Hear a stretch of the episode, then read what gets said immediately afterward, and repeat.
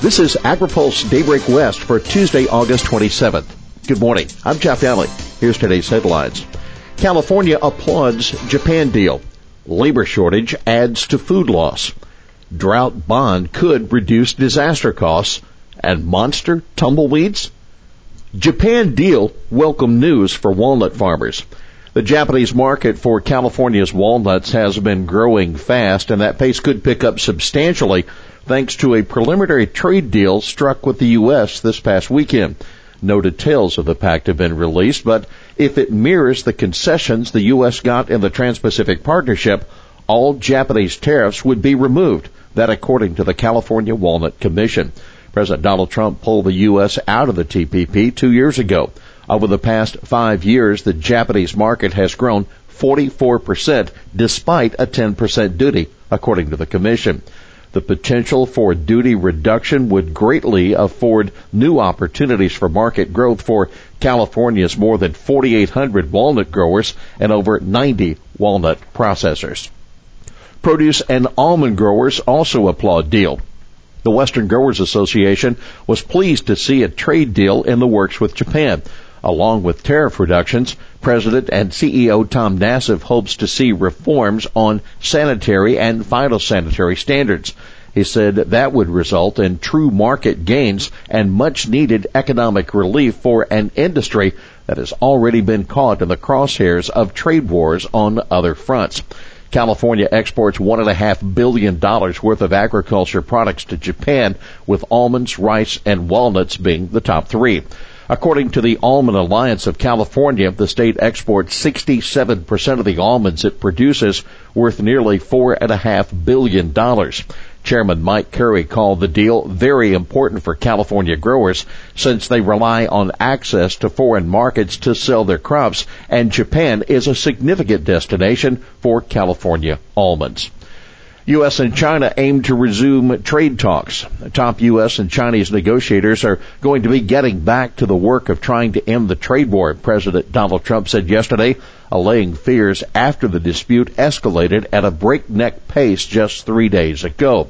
We're going to get there, Trump told reporters during his trip to France to attend the annual G7 summit. We're going to have a fair deal. The state of talks between the countries whiplash from dismal to optimistic after Trump said China reached out to his administration and Chinese Vice Premier Liu He suggested the negotiations resume. Trump said, I can say we're having very meaningful talks. Much more meaningful than I would say at any time, frankly. And I think for the most part, it's because we're doing very well. China is a great country. I consider President Xi to be a great leader. Study. Labor shortage adds to on-farm food loss. A new study from Santa Clara University finds that the amount of edible produce left in California's fields is two and a half times more than growers had estimated. The paper says grower surveys and interviews alone are not a reliable source. While rates were highly variable, losses on average total 34% of the potential yield. The rates depend on a variety of factors, including crop types, prices, and consumer preferences. Yet the significant rise in labor costs over the years has led to growers making fewer passes through the fields during the harvest. Growers reported they were reducing the number of cuts performed on broccoli and cauliflower as a direct result.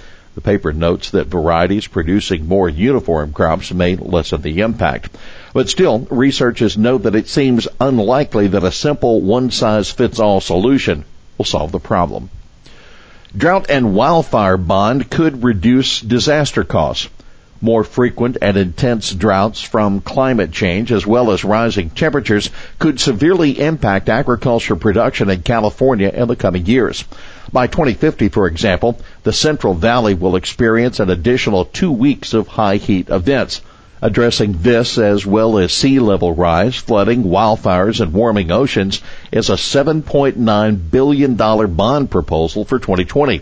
A new fiscal analysis by the state finds that taxpayers would pay $385 million annually for 40 years to pay off that bond. It would also cost the state $7.5 billion in interest. But investing in disaster prevention would likely lead to overall cost savings when these disasters strike, according to the Legislative Analyst's Office.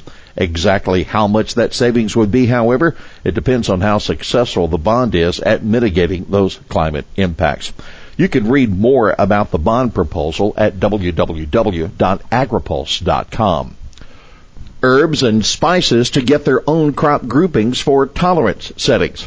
The Environmental Protection Agency is proposing to separate herbs and spices into different crop groupings for the purpose of setting pesticide tolerances applicable to the entire groups. Dividing the current herbs and spices group will benefit growers by allowing them to use pesticides not previously available for crop protection, according to the EPA. Some herbs and spices have great potential to be grown on a larger scale in some areas in the future due to their unique nutritional and medicinal values, according to EPA. Because the demand for herbs keeps increasing in the United States, these crops may provide local market growers new revenue opportunities for fresh herbs with high returns per acre. The proposal is being published in today's Federal Register and comes with a 60 day comment period. Monster tumbleweeds have arrived. It's not uncommon to see a few tumbleweeds blowing across the open desert. Now, how often do you see them piling up to the second story of a house? Well, that was the case last year in the desert town of Victorville, California, where some residents called 911 to escape. Now, UC Riverside researchers have released a new study supporting the theory that the species, Salsola ryanii, grows more vigorously because it is a hybrid with double pairs of its parent's chromosomes. The parent plants can grow up to six feet tall. More research may lead to the ability to suppress growth. A UC Riverside study finds that a nasty species of gigantic tumbleweed is expanding its territory in the U.S. Well, here's today's She Said It. They live in constant terror of being deported and having their families torn apart that Ann Lopez, Executive Director of the Center for Farm Worker Families, discussing in Cal Matters a growing fear of raids among farm workers, which is leading to clandestine food banks. Well, that's Daybreak West for this Tuesday, August 27th, brought to you by FMC. For the latest news out of Washington, D.C., visit agripulse.com. For AgriPulse Daybreak West, I'm Jeff Nalley.